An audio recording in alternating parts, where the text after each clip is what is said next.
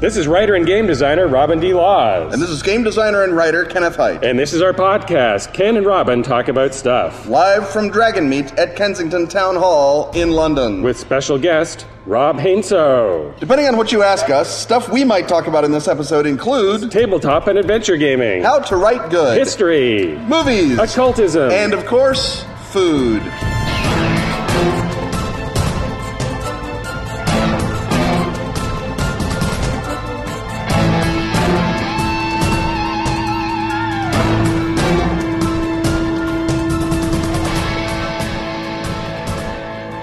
Slabtown Games is proud to announce the Kickstarter campaign for their new tablet based tabletop role playing game, Storyscape. Storyscape introduces an exciting new breed of role playing game system featuring an innovative system of game mechanics designed by none other than fledgling newcomer Robin D. Laws. Storyscape takes the scut work out of gaming by putting the charts, math, and number crunching under the hood, letting you spend more time gaming and less time interacting with the rules. It's designed to be universal and easy to expand, and will allow you to play in almost any genre you care to name. Starting with the fantasy build, which of course is the most in demand build for any role playing project, game masters will be able to fine tune settings and difficulty levels. So whether you prefer heroic high fantasy or gritty dangerous noir, Storyscape can make it happen. Storyscape is chock full of easy to use lightning fast features and tools for game master and players alike. From virtual miniature creation to the fog of war to automated journals, all of it inside your tablet. The built-in Storyscape marketplace will give you access to the best adventure settings and campaigns created by Slabtown Games and by other users worldwide and will also let you put your own creations up for sale. The Storyscape Kickstarter is your best chance to get your hands on exclusive content and beta access for your gaming group. Head on over to www.slabtowngames.com and check it out.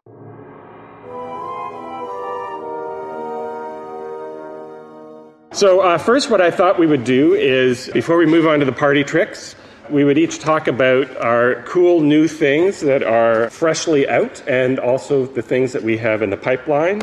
And in order to recognize the singular awesomeness of our singular guest, uh, Rob, we'll put you on the spot first. Uh, what is the cool new thing you want to talk about, and what are the cool upcoming things that you have in the pipeline? Right before this convention, I discovered that I actually had a game published on November 6th. Yes, uh, it's called uh, Night Eternal. It's out from Cryptozoic.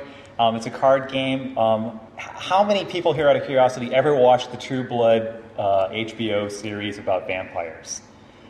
Okay, so, amusingly enough, this is a game based in the world of True Blood, and it has absolutely nothing to do with sex or uh, the American South or uh, romantic quadrangles. Or, oddly enough, vampires. No, vampires, lots of them. Uh, in fact, uh, it's from the medieval, uh, actually, it's sort of set in Europe. Um, it's the medieval, I know, imagine Way that. to reach. Yeah, medieval Europe, uh, vampire politics, power struggles. Um, if you ever played a game I designed a few years ago called Three-Dragon Ante, this is sort of a um, upgunning of the concept to really include abilities for bluffing and um, multiple pools of blood that the vampires are fighting over. And I have to admit, it's a much nastier game than Three-Dragon Ante because it's supposed to be played by vampires. So whenever I had the chance and I had to choose between, is this a fun way to just help friends have fun together, or is this a way for somebody to really screw the other player? I always opted for the second one. And the upcoming thing is uh, probably the 13th Age Bestiary. Um, it's a project that Ken and I both worked on. Ken did initial monster selection and uh, wrangling of freelancers. And uh, I ended up doing a, uh, a, lot of design and development on it. And uh, Ken did the Tarrasque, the mightiest creature in the world. Uh, and uh, so um, it's a pretty fun book, and uh, Pelgrane Press sells it online at the moment as a pre order. And uh, it'll be coming out to games. Pre-order contains all the text. You can start playing the monsters today. This is correct, um, and the game will be out in uh, game stores sometime early next year. I'm very excited that uh, Hillfolk and its companion volume Blood on the Snow are now moving from Kickstarter and pre-order fulfillment to regular human availability. These are the games based on my new drama system rule set, which are all about dramatic interaction. Uh, also, uh, here at the show are advanced copies of Schemers, the anthology that I've uh, edited for Stone Skin Press. That's the fiction arm of Pelgrane Press. And uh, these are stories of uh, betrayal and uh, plotting and scheming, and sometimes even revenge, uh, written uh, by writers from across the genre spectrum, uh, including uh, Tobias Buckell, Katerina Sedia, and Catherine Gutenbrauer. So check that out. In the pipeline for me, I just finished the Gaean Reach role playing game is in layout now. That is the adaptation of Jack Vance's classic science fiction novels to uh, role playing. It's Gumshoe with uh, hints of the Dying Earth role playing game thrown in there for appropriate Vancian measure. Dreamhounds of Paris is the uh, one of the projects that was begun at a Dragon Meet panel huh. a couple of years ago. Uh, Simon was asked if we would ever do a Dreamland supplement for Trail of Cthulhu, and uh, he rolled his eyes in that Simon way of his. Uh, by the way, we're not making fun of Simon at all. Simon, uh, are you here? Here at the uh, oh, okay. podcast. Uh, we're apparently we're supposed to be making fun of Rob instead of Simon. So Simon rolled his eyes uh, as if we would never do such a thing, and I explained that, of course, I had the perfect concept for a Dreamlands Trail book which was to have the surrealists of the 1930s Paris discover that they can manipulate the dreamland. So this is the big mammoth campaign book where you play Rene Magritte, uh, Salvador Dali, Kiki de Montparnasse as you discover your ability to reshape the dreamlands. And that, uh, Ken has a brilliant chapter in that uh, covering occult Paris, and uh, Steve Dempsey is handling the Paris geography uh, part of that as well. Recently finished turning in the core game mechanics for uh, Storyscape, which is going to be a tablet based role playing game where the uh, tablet app does the job of the rule book for you and also does all of the resolution that you need it to do. That's for a company called Slabtown Games. They'll be launching a Kickstarter uh, to turn that design document into a playable demo.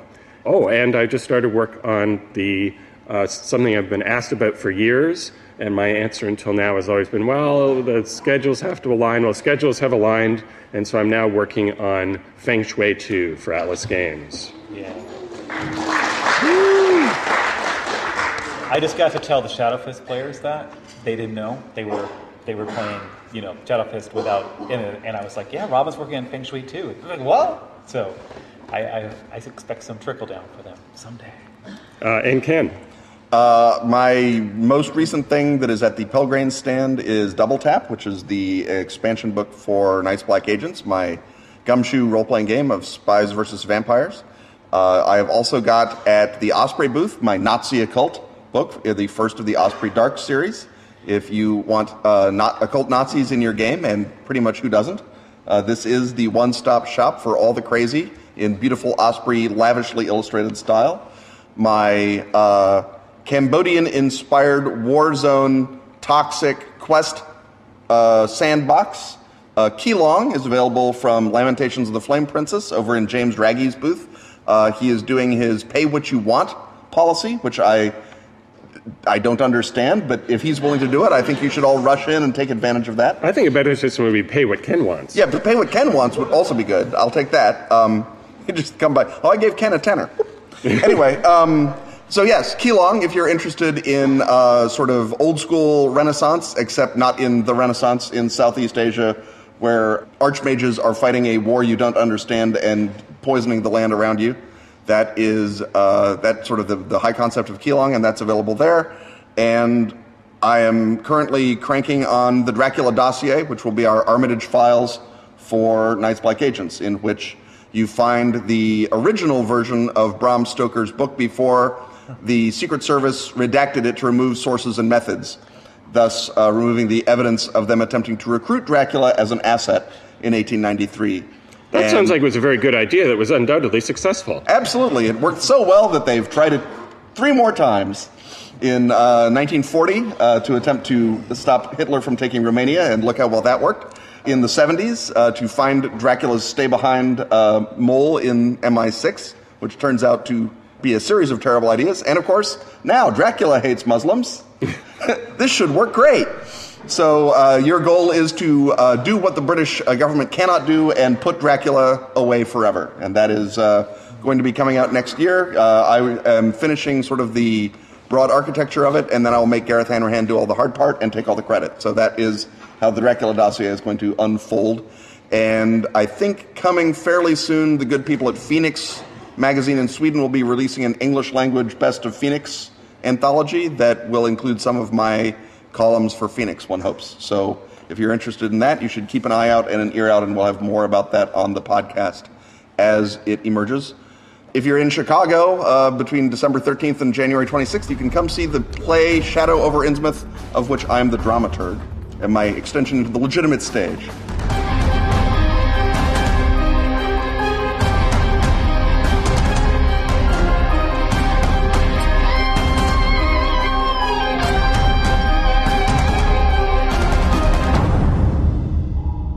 So, for our live uh, editions of the podcast, we uh, rely on questions from you, the audience, and we intersperse those questions with a few party tricks. And uh, the first party trick is a classic party trick, also born here at uh, Dragon Meet. Uh, these are the Nerd Trope cards uh, created for us by listener Kalev Tate. And what Ken does is he takes one card from the Nerd deck, one card from the Trope deck, and free associates thereon. Ken, could you draw your nerd card, please? The nerd card is, oh, historically apropos, JFK. JFK. Nerd trope card, JFK. JFK. Trope, herbalism. I mean, given that John F. Kennedy was on every drug known to man for a series of ailments, some of which are caused by the other drugs, I think that simply saying that JFK is also on a series of psychoactive entheogens prescribed by a secret cabal of druids within the Joint Chiefs of Staff is probably a little too obvious. Yeah, that, that seems trite to me. Yeah, so should we do another trope card and try and uh, move beyond yeah, our druids? Yeah, right, do another okay. trope card. Another trope card. JFK alchemy. It seems that people really want. to talk about stuff in JFK. to the airport. In this case, obviously the um, uh, the airport. The airport. Oh, the airport JFK yeah. and alchemy. Oh, an interesting yeah. way of screwing with me. Thanks, there, remind me to remind me to help with your party trick. Everyone knows about the Denver International Airport as a temple to uh, reptoid control of America. That's pretty much been well established. What people don't understand is that JFK Airport in New York acts as a counter uh, a counter battery, not so much an anti uh, Denver airport, but the uh, anode to its cathode, if you will, the other end. And that airport was laid out uh, in the 1960s during the great era of attempting to harness uh, magic and alchemy uh, in the same sort of spirit that we were attempting to harness, say, intervention in Southeast Asian wars, or um, uh, curing cancer, uh, providing space travel, all the other great ideas that the government had in the 60s. Among those was to alchemically construct an airport in New York City to keep it eternally safe, secure, prosperous, and clean. And you can tell how well that worked out. So, what is going on with JFK Airport now is that the alchemical resonance of that airport is bleeding into the rest of the city. And it began, obviously, fairly early on with uh, uh, the attempt by Robert Moses to create a series of athanors using the expressways to contain the magical energies of Manhattan. Magical, uh, Manhattan, obviously, primarily Kabbalah with the math and the numbers and the fate and the chance. Obviously, the astrology, that's going to be coming out of Queens because of the uh, numbers of Bohemians and uh, other Eastern European immigrants in the Queens neighborhood, so they would have brought their, their native understandings of um, uh, astrological science. Brooklyn has been uh, traditionally uh, your, uh, your magia, the, the, the, fundamental power of words, um, from the previous, uh, the, the, uh, the, the, Dutch uh, brokelaan, which means broken space. So the, the, the concept that, that Brooklyn is actually where the, um, the, the, sort of the places of power, the nodes, the nexi are. Manhattan Island if you just look at it, that is the crucible itself with the East River and the Hudson holding it in. Moses tries to build a man made crucible that's going to unite all of the uh, Athanors. And then simultaneously, the federal government, uh, and remember, Robert Moses and the federal government did not get along. Moses was city and state. FDR and Robert Moses hated each other. So the JFK alchemical airport is, an, is a counter Moses. So there are two counter Athanors at work in New York City, uh, with the result that they both leak. And uh, if, you, if you've flown through JFK, you uh, recognize that uh, the fundamental blending of the white and the red it's iffy at best. The sorceress elixir, the the, the red lion, uh, comes and goes uh, back and forth. The sort of the disintegration of the city in the 70s was countered by uh, sort of ad hoc magic at um, CBGBs and other things. The attempt by later administrations to build up the sort of the, the bourgeois insulator that is Long Island, uh, just building it out as a baffle to prevent uh, the whole thing from blowing the eastern seaboard sky high. That has worked so far. But now, in the, 20, in the 21st century, once again, uh, the, uh, the, the architecture has shifted, and the nature of uh, Brooklyn is is rising. The nature of Manhattan is stratifying. Basically, you've got the calcine and the um, uh, on the opposite of the calcine, the, the vitriol or whatever it is, that's up in the uh, up in the top, and uh, you have a uh, you you don't have a blending anymore. The the, the whole thing is broken down. Uh, so the thing for your characters to do uh, is to understand the sacred architecture of JFK, the sacred architecture of the Robert Moses highways, and attempt by individual action to provide safety valves and then tap into the power that is created by that. And uh, this is Ken when jet lagged. Yes. and when helped by Rob. Yes.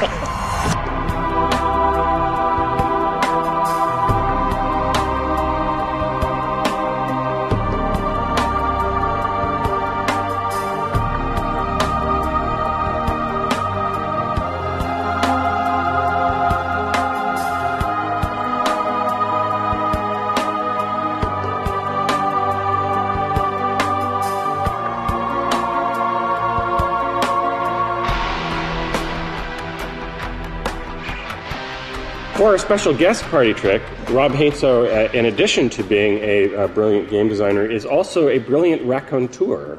And he has a vast store of anecdotes at his beck and call. And so uh, the trick here is to name a theme. It has to be a very general theme, not like a, you can't say bananas or uh, refrigerators. It has to be uh, something like the theme that I'm about to give him. I'm going to give him a theme, and he is going to search his store of anecdotes for a story that matches that theme. And Rob, your theme is danger. Is this one of those situations where I should just go with the first thing that comes to mind? Yes. Yes. Okay. That's what Ken did. Yeah, yeah, yeah. All right. Well, technically, Ken wound up going with the first thing that came to Rob's mind. Excellent. Um, safe to use a story I blogged about once a day? Do it. Okay, good. All right. Uh, once upon a time, I uh, visited my friends in Baja, Jorge and Lynn de la Torre.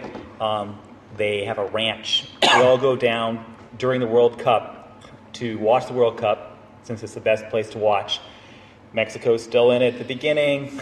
Everybody's excited. Then you get to the, the real teams win, and you get to watch. So um, we also play soccer on the ranch. They've got a, like a homemade chicken wire field, you know, goals in a field, and we all play in the middle of the. Everybody basically takes a siesta, watches the game, siesta, soccer into the evening, and it works out. One year they're going to drive us to the baths because there's the baths dedicated to the Virgin Mary, and uh, they've done this drive hundreds of times. Jorge, of course, has been living in America and is not really, yeah, hasn't been around Mexico that much lately, but you know, he knows the way. It's all cool. So as we're we're coming over the crest, and there's this to get to the baths, you drive across the dry, flat sand lake. It starts raining, and this is a little weird. And Jorge says, "Oh, it, rains here once a year, if that. Sometimes it doesn't rain for an entire year." And he's like, "Well, that's strange. It isn't raining much, but oh, those are definitely raindrops." As we hit the lake, all the U.S. car companies that are there filming commercials in the sun and the perfectly flat lake. You know those places where you see cars driving forever? Hey, it's that lake. They're all leaving. You know, the giant conveyor belts of cars on top of their and it, you, that turns out to be a bad sign. So anyway, we drive into the drive into the lake and about 20 minutes in, we're stuck. We got one little car with the men, one van with uh, the women, which is my wife, Lisa, Linda La Torre, and the two little girls, and uh, all the picnic supplies. Uh, so we're stuck. Dig the car out, drive a little farther, stuck. Drive a little farther, stuck. This isn't going to work. So At that stage, I don't know, we don't turn around precisely. Oh no, no, we take the shortcut. So the shortcut leads us, oh hey, we're stuck. Oh hey, we're stuck. Motherfucker, we're stuck. Don't cuss around the children. Good thing Jorge and I are in the same car together. I am wearing, this is important later on, what my wife calls my Estonian drug runner shirt, or actually Russian drug runner shirt. And Jorge has Sorry, wait. Well, describe the shirt for us. it's kind of got this green paisley, no plaid thing, the pla- paisley thing going on, but it's really psychedelic, and it's kind of silky. Oh, that's exactly what I was picturing when you said Estonian drug runner. Yeah, good times. Jorge, meanwhile, has How are you? I have. Can get. Jorge has ponytail down to his back, very, very beautiful, half Danish, half Mexican man, and uh, does not. He also looks like a drug runner. So, at some point, we're stuck, and we're on one road, and hey, everybody! For the first time ever, I should I should mention that I have tried to go up to all the houses seem to be abandoned. Jorge's like, that's weird. There were an awful lot of people living here the last time I was here. Meanwhile, the barbed wire is sort of swinging in the wind, and the, you go up to a house. Hello, hello. Is there anybody? Hello. There hasn't been anybody here for a long time. Okay, I'm starting to think we're in the sort of the wrong place, but let's not panic or anything. We see a car. The car is in the distance. It's not a car, it's a truck. It's a truck with one headlight. It has another car coming very fast behind it. This is good news. And yet, strangely, Jorge doesn't seem to be waving to the car with quite the enthusiasm that, you know, say Lynn is. Because Jorge's figured out what's probably going on. And the, the car, the truck, ah, that's weird. They're not stopping to help us. They're on another road. They're just going by really, really fast. And they're just at top speed. I don't know. I guess that they just, you know, people all hear blonde people waving it doesn't mean anything. it's too bad. So uh, we finish our snack of like fruit roll ups or whatever and dig the car out because it, the van keeps getting really stuck. And we're starting to driving. And at this stage, I start cussing Jorge out a little bit because I'm like, Jorge, you've said four or five times, this is the way, I know where I'm going. Don't say that again. Just go ahead and admit we're fucking lost, and I'm not going to get incredibly pissed at you. Uh, and this will be the first episode of Ken and Robin with an explicit tag on iTunes. Oh my! Good, excellent. I'm glad to be a first. All right, so um, and he does it again because we come to this place and he says, Oh, this is the way finally. Look, it's actually a road. You can tell it's a road. And I say, That's not a road, that's an orchard. And Jorge, Jorge He says, "No, no, it's a road. It's totally it's a road. The road goes through. It goes to the goes to the baths. It's not a problem. I've been this way. I know this way. We drive in. We hit a barbed wire fence over here. That's strange to hit on a road. We turn. we turn to go a little while. Then we hit another goddamn barbed wire fence. That's- Okay, now at this stage, both cars get stuck, right? And at that point, I'm like, Jorge, it's an orchard. And he's like, I know. I'm sorry. And it's we've driven a long way in this orchard. Whoever owned this orchard, they were rich, okay? Here's a long way. And right at that moment, as we're digging the cars out, we look up at the hills because there's a long line of cars snaking down the hills. It's awesome. Headlights everywhere, and now it's dark, okay? So it's like 13, I count them, 13, 14 cars. This is very exciting. Jorge says, you know, I think he's trying to figure out. I just don't get it. He says, it must be, oh, that's it. Those, there's a vill, there's a town. Those are the hills, and there's a town over there. And they must have just had a soccer game. The crazy things you think when you're trying to explain the world to yourself. They, they must have just had a soccer game, and the soccer game got out, and now everybody's driving home. And of course, you're thinking, they're all really tight together. But I guess that could be. Look, they're coming our way. This is awesome. They're coming our way. This is great. And they and our headlights are shining down the long 500, 600, 700 yards. And you just see these headlights go by. It's so far away you can't even see what cars they are. And they all just go by. And they're like and we're just like, "Well, okay. So we'll dig the cars out again." And the, the, they just the headlights disappear. We're like, And I was like, should we follow them? He's like, no, no, we saw the way they came.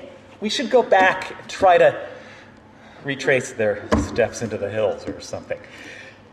Okay, so we finally we take, it takes a long time to do the car out. Jorge's apologizing. Rob, I'm sorry about the orchard. You know, this is bad. We'll get out of this. Everybody's entitled to one orchard. He's a really he's a good guy. Who who hasn't made that mistake? And- Road, orchard, they're So- practically the same word in Spanish. Niet. so we we're driving back through the incredibly long orchard, and all of a sudden, uh, Jorge and I are in the lead, women in the back, and hey, there's a fire. There's a light. There's a fire down there. You're right, there is. Somebody set a fire. And we're both still somehow in the mindset that that's a good thing. we, car stops us, let's cross the road because we're looking, hey, look, there's a fire. And the next thing I see is an M16 barrel right here. And Uh, for the listeners, right here means uh, two centimeters from your nose. Oh yeah. Okay. Oh yeah, yeah. Through the open window of the car, one M16, two M16, three people in uh, camouflage outfits, military, putting their boots on the car. M16s through the windshield, M16s through the side, guns surrounding the van behind us. Yes, we have driven into an ambush. The first words, of course, Jorge, Jorge, Jorge says, "Let me do the talking." and that is how Rob died. No, but yeah, you're right. You're right. You're right. I, I, guess I could have, in some alternate wor- universe, I said, "What are you talking about?" No, I'll do the talking, and that's how I died. Yeah. So, uh, in Spanish, of course, they say, "Get out of the car," and Jorge says, "No, no, no, no, no, no, no, no. That's not necessary." You know, get out of the car, and remember, we got the guns, and it's like, "No, you see, we're just lost. We're just lost." And it, the situation is this we have driven into, well, we don't even know yet.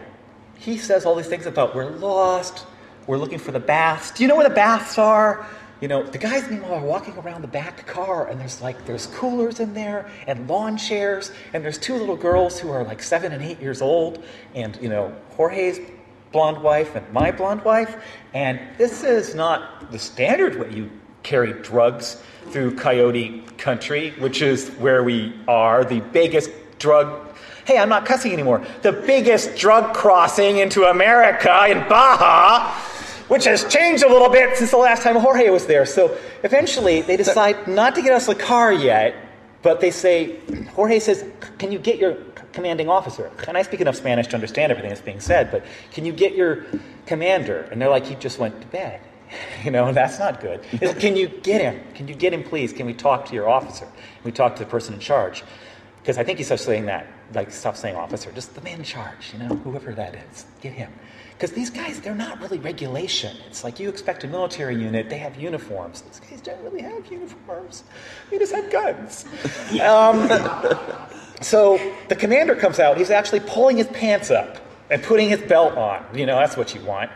And Well, better than the other way. yeah, exactly. Thank you. Precisely. Oh, well done. Well done. Well played. So uh, it, it, he claims he, he listens to us and he gets that look when, when you're turning in your paper. Uh, you see it in college, you're turning in your paper three weeks late, you forgot there was a deadline. You see it when the boss is aware that you, you know, oh God, whatever. He says, Kim, he's disappointed at a sort of a level that he's, it's hard to believe that anybody is so stupid. And he, he, he's like, he says like, what are you doing? You know, it's like, do you know where you are? And it's like, we're just looking for the bats. And Jorge's making it very clear, my entire family is out looking for us. I'm sure they're waiting for us, you know, my whole family. And I think that might have been The critical. the critical part. Other people are looking for us. we are going to be missed. and uh, he he ben, he said this is an experimental experimental unit of the Mexican army dedicated to fighting the drug war. Yeah. yeah, Yeah, that's what we are. that's what we are. We're an Right. experimental We're an unit. experimental It's, unit. it's the performance art unit. Performance art unit. And That's what you want—a man who's taking his pants off to tell you we're an experimental unit of the Mexican army. And we're said, "Oh, good, the Mexican army. That's you right. know, oh, Let, good." let me tell you, so far the experiment is working. That's right. You guys are really effective. That's awesome. and uh, what's that? The Theluhu Jinji. This is a dangerous place. A dangerous place. I don't know. And somehow they just kind of let us go. It's somehow they just kind of let us go. I don't know, man. I don't know. And uh, they let us go. And he told us where the road was and told us. He basically said that it's the first time in my life you got to hear that thing. It's like he essentially said, if he's just like, if we see you again, and then nothing. and it's like, okay, sir, we're out of here. That's, so what, that's we- what they teach you in the experimental So- Mexican military academy. Is so we drive away, you know, there's a little bit of shock, and uh, we drive. We're taking the directions back to the highway. We go about 10 minutes on the directions, and Jorge says, Hey, hey, hey, there's the turn! There's the turn! Jorge's driving. He cranks the wheel. We're driving down the highway. I'm like, Christ, I can't believe it, you know? We're not going to the highway. Right, no, we're going to the paths. We're going to the paths. And we were right there. We drove another 15 minutes, and then we encountered the giant locked fence, the attack dogs that were guarding the giant locked fence, and we managed to, you know, that was really not that big a problem. It was, it's a good night when the, the nasty attack dogs that you're too scared to get out of the car and actually try to attack you as you're trying to get to the baths are the good, easy part. yes. And uh, So when I gave Rob the theme of danger, I was expecting the anecdote of him and a guy with a gun on a bus. so, time for Okay, questions. that's true.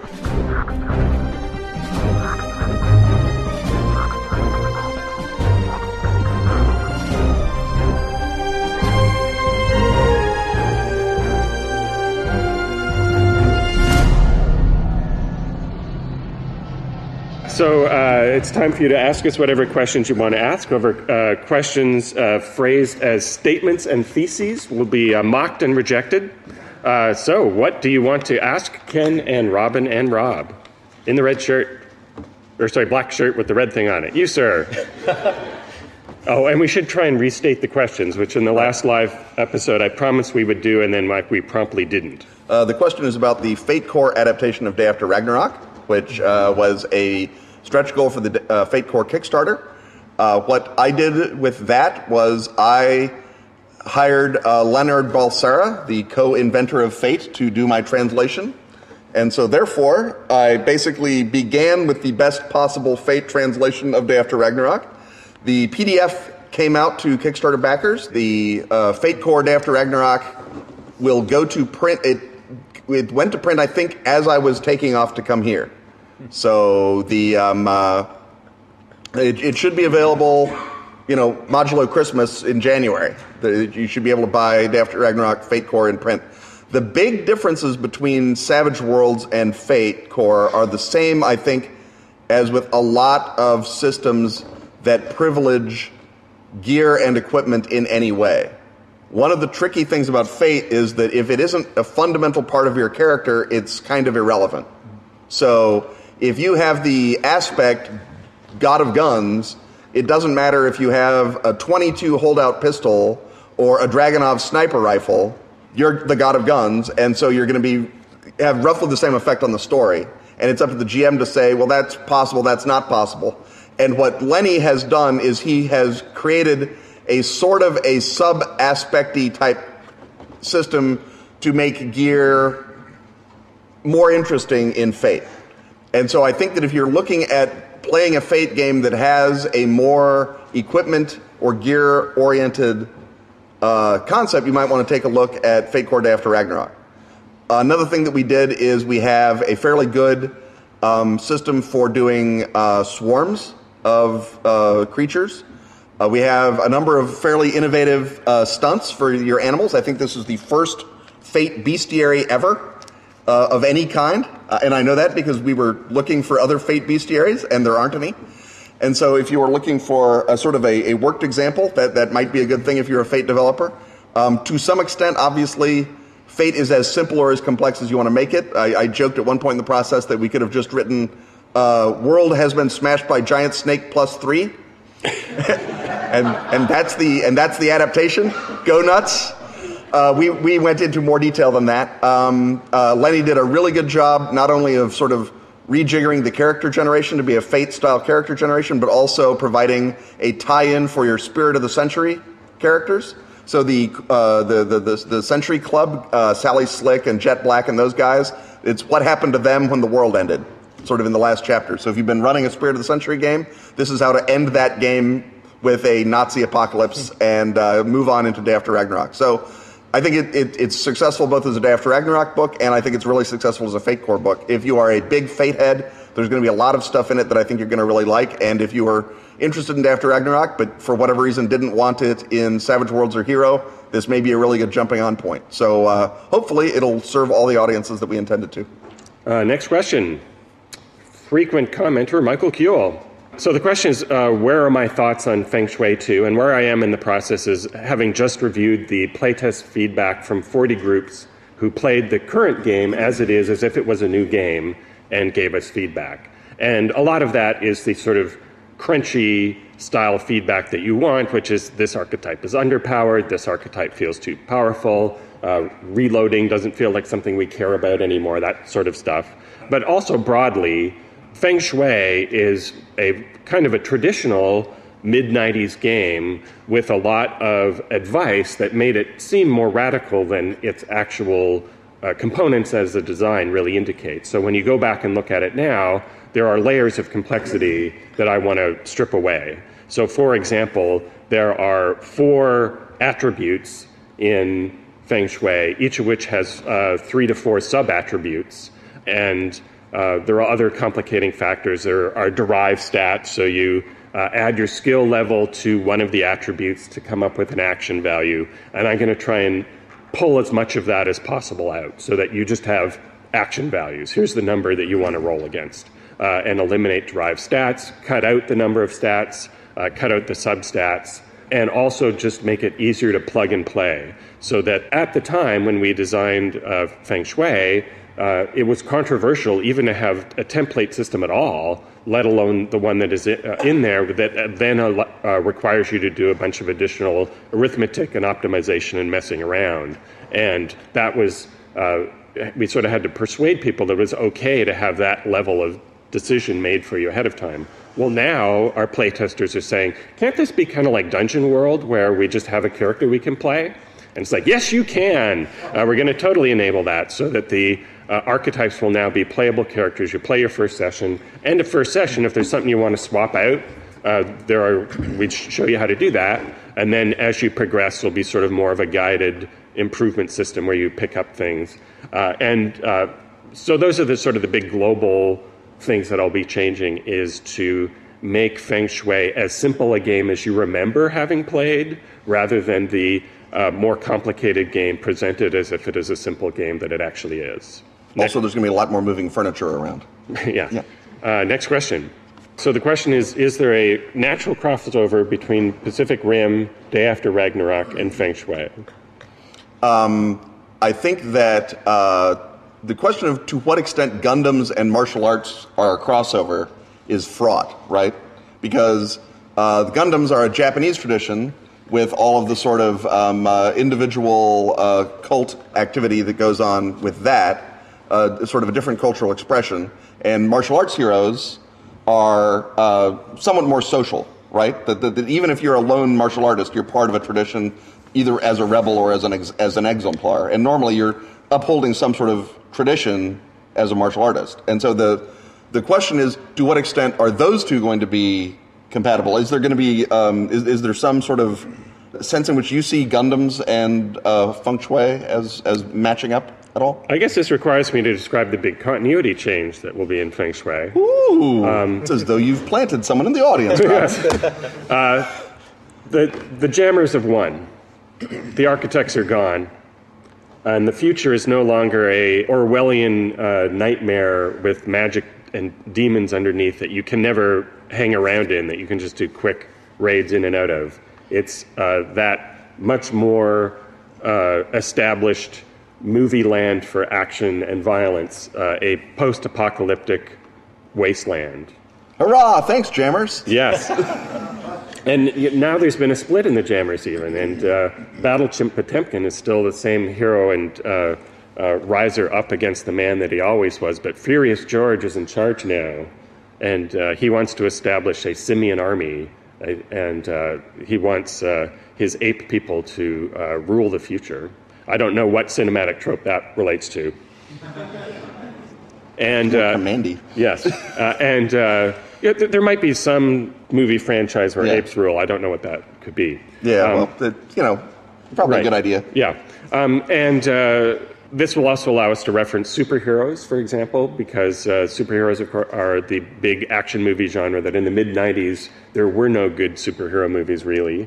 Uh, and now there are, and so there will be uh, genetic mutants from the uh, disastrous uh, post apocalyptic future. And somewhere in a corner, there's got to be a nod to uh, giant robots, but they'll be like primitive jammer tech post apocalyptic giant robots. And they've got to be something that they're fighting. Now, those are, may sort of be kind of in the background because they're, the battles that they take part in are not at the same scale as uh, individuals in an action movie. Uh, but there's going to be, you know, a nod and, and a wink to that. And how does Dra- Day After Ragnarok fit a setting in which there is a dimensional vortex that is open in the middle of the Pacific and monsters come out? Well, that's just that's Day After Ragnarok. So um, yeah, that's the easy half. Uh, Day After Ragnarok to Pacific Rim. It's uh, the feng shui. I think. Uh, is there a World War II nexus in feng shui or not? Well, if I'm going to have to keep revealing continuity elements we're going to be adding, uh, there's uh, the change in junctures has uh, destabilized the uh, chi flow throughout the different time periods, and it's now introduced pop-up junctures, which appear briefly for a period of time, long enough for you to go in and Comment on music and, videos. and fight on those, uh, fight with those tropes. And so uh, you will be able to briefly go back and have your uh, fight with uh, pulp Nazis that Right. uh, Feng Shui. And, and of course, um, uh, the the uh, uh, vile Black Ocean Society that is the secret uh, esoteric society behind uh, the the Japanese Empire.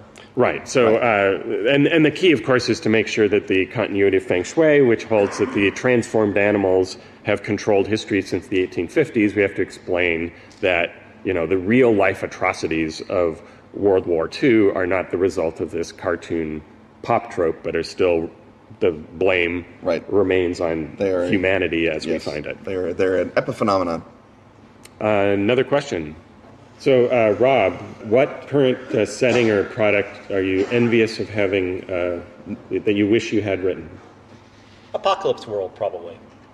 Because um, of the indie games that I've played, it's really tight. It's got a, it has a story in mind, and the, the moves and pieces of it, the way they link up, the way the characters are expressed, it's really tight. And so when I play it, I'm, I'm just sort of like, oh, this is good. So, yeah. Now, I'm not quite so sure I would have had the same, I, I wouldn't have had the same feel to it, but when I play it, that's a feeling I have. Um, I wish I designed Angry Birds, but I Yeah, right. no more have the capacity to do so than I do to create a new life form. And uh, to answer the question in the terms of what I could have made but didn't, and uh, as, as Robin did, and to say I wish I was Vincent Baker as Rob did, uh, I wish I had done Dogs in the Vineyard. The uh, notion of doing a proper Western game, which had never been done until Vincent did it and made it look easy, I feel like I kind of dropped the ball on that. That maybe if I had been as good as Vincent, I could have done a good Western and had done Dogs in the Vineyard. But as it is, all power to Vincent, and Dogs in the Vineyard is a transcendent, amazing version of the, the core Western story and the core Western myth. And Vincent did such a great job. I'm nothing but envious whenever I play it or read it. It, it just, and it looks great, which is just nice. Um, I also wish I'd directed most of the films of David Cronenberg. Yes. Uh, next question. Okay, so the question is basically if we were under no constraints in our weirdness, uh, what we would do. And I, I've never been constrained. Uh, my, my very first gaming product was a uh, setting of uh, tribal people in a desolate land where it was dangerous to get too close to the gods, uh, one of whom uh, was a dangerous uh, bear who, if you got too close, would devour you, thinking you were honey. Uh, his uh, piglet friend, uh, his uh, uh, weird, sad mule, uh, were all of the different gods. Uh, this is a book called uh, GURPS uh, Fantasy 2 Adventures in the Madlands. So I It not only so generic. I not only did that, but I did it as a GURPS book. Uh, so um, I question your premise, sir. If I could force anything down someone's throat that they would never in a million years accept, it would be kind of fun to do a Hero Quest game set in the Hellenistic era with the cults actually mapping to the actual cults of the Hellenistic era so that if you worshipped Poseidon Hippias, god of horses, that would give you specific ac- uh, access to, to, to spells and magics as opposed to Poseidon, the god of earthquakes, or Poseidon, the god of oceans. Uh, there would be all manner of, uh, you know, uh, bleed over from India with the uh, uh, Indo Greeks. There'd be the rise of Rome, so you'd have the forgotten gods of the 15 tutelary spirits of Rome. By the time of Augustus, they'd forgotten the names of two of them and had only remembered the names and not the duties or roles of three more. So a third of their gods are unknown. Uh, I think that you could really do something with the Hellenistic era. It's tremendously exciting. It's exotic. It's urban. It's uh, cosmopolitan. It's everything that modern era is, plus pagan and stabby. And so I think that that would be great fun. But no one in their right mind is going to do a close, uh, a, a close approach to the Hellenistic era. I have a more accessible Hellenistic uh, game that if I ever get any free time, I'll do, which is a uh, Seven Wonders of the World that I call um, Big Eyes Antique Smile. And uh, Rob, what is the uh, thing that is too bat guano nuts uh, for anyone to actually publish that you dream of publishing? So we're talking specifically setting. Because I think that my crazy ass dreams are nearly all mechanical in a weird way. It's like I, I, I think that compared to your uh, Baroque flavors of, I'm going to write about French surrealism as it intersects with, you know, it's like, no, I, I'm not even going there. I tend to like have much more issues like wanting to use mechanics that are n-dimensional chess, you know, that I and a couple other people might enjoy and the rest of the people should run away from. So I have to say that in a weird sense, that like in terms of, you know, so the, the settings that I have most wanted to be involved with, I think I either have been or will be. And when it comes to a, a crazy ass one, oh no, there is one. Okay, sure, right. In the same way that you sometimes get uh, fall in love with like doing the thing you uh, you know the most about, um, I have frequently approached the setting of uh, essentially call it Native American martial arts as practiced through tribal groups and patterns spread out across Turtle Island um, that involves fighting each other's. Uh, everybody's everybody's monsters get loose, and you have to like develop new techniques to fight them across. And the problem is, is that I'm a little bit too much of an anthropologist, and I know a little bit too much about it, and I'm going to have to start drinking in order to forget some things, and then I'll be able to approach that a little. That's the secret, kids. That's right. I don't do that, so I got a little problem there. Setting in a bottle. So I'll tell you what. You see me do that project, it probably means I started drinking more whiskey. That'll be fine. Uh, so we uh, we've been flagged for time. So uh, who has a really a, sh- a question that is not only short but can be answered quickly by the panel? Uh, so what is our favorite game session ever and uh, why?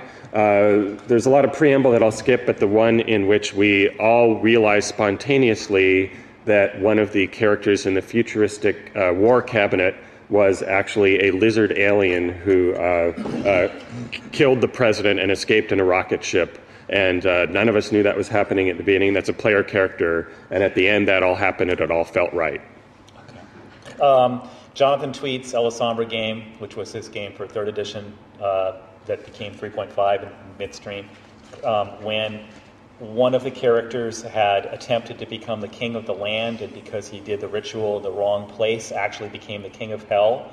Ended up commanding all devils everywhere in the world, and this seemed like a really good thing to fight the forces of evil until we returned home from a campaign and discovered that the wording in the contract had not been said out loud properly, and the rows, an entire row of 200 pit fiends, was standing, kneeling in obeisance as they had been commanded, but in their hands they held the sometimes still beating hearts of everyone we had ever loved and had ever protected. We'd kind of blown it. And the reason he liked it is because he rolled a really sweet natural twenty about two thirds of the way through. No, um, yeah, it was it was it was a it was one of those times where you learned that power does corrupt. My favorite would probably be a whole list of Call of Cthulhu moments. I ran Call of Cthulhu pretty much nonstop from 1981 to 1988. And I could go on and on. It could be the time that I ran a, a covert infiltration into Innsmouth on my friend's boat, which was anchored in Grand Lake. And I had planned that adventure around what I knew would be the ambient sounds. Oh, so you ran it on the boat? Yeah, Okay. we were on the boat, and so I knew that this was a good time for deep ones to show up. It, it might be any of the um, uh, really great um, uh, going mad scenes when you get proper PvP. Uh, the FBI agent had a morbid fear of doctors. Uh, one of the characters was a doctor of parapsychology. Uh, that led to great, uh, you know, hunting each other back and forth through the haunted landscape. But I think my favorite is the climax of Brotherhood of the Beast uh, when they were gathering all. I mean, literally, it's like that that one bit in Buffy where they're gathering everything in the, out of the trophy closet to try and shut down Nyarlathotep. They've got all of their magic items, all of their tomes, everything is open. All their sanity has been boiled down to learn the ritual, to get all the all the secret power built up to stop uh, Nyarlathotep, who is going to incarnate into the Great Sphinx and rule the world from it. And all of the, uh, the the systems that they had done to add up gave them, unbeknownst to them, exactly a 50-50 shot at saving the world. And they roll the dice, and they roll a 49. And it's like, oh my God. and so there was a really great narration about, you know, them just at the very last moment uh, before the world explodes, you know, it sinks back into the Sphinx. And then I said, hey, guess what your chance of success was? And uh, that was a pretty great moment uh, because I sort of saw that coming, and in the best way, as the GM, I was really surprised and really enjoying the moment in a way that I knew the players could not at that moment, Yeah. but would once they knew. And so I could sort of see what was coming forward in a, in, a, in I thought I, it, as a GM, a lot of times your reward is just other people having fun, and so it's nice without stepping on everyone's fun to actually have a moment that only the GM knows. And so I, I really like that. Uh, so this is going to be the final episode that we release before Christmas. So uh, Dragonmeet attendees, uh, wish our listeners a happy holidays. Stuff having once again been talked about, it's time to thank our sponsors: Slabtown Games, Dork Tower, Pro Fantasy Software, and Pelgrane Press. Music, as always, is by James Semple. Protect yourself from mild disappointment by clicking the donate button at kenandrobintalkaboutstuff.com. Subscribe to the show on iTunes, Downcast, or your podcast app of choice. On Twitter, he's at Kenneth Hite, He's at Robin D. Laws. and Rob Heinsoo is at Rob Heinsoo. See you next time when once again we will talk about stuff.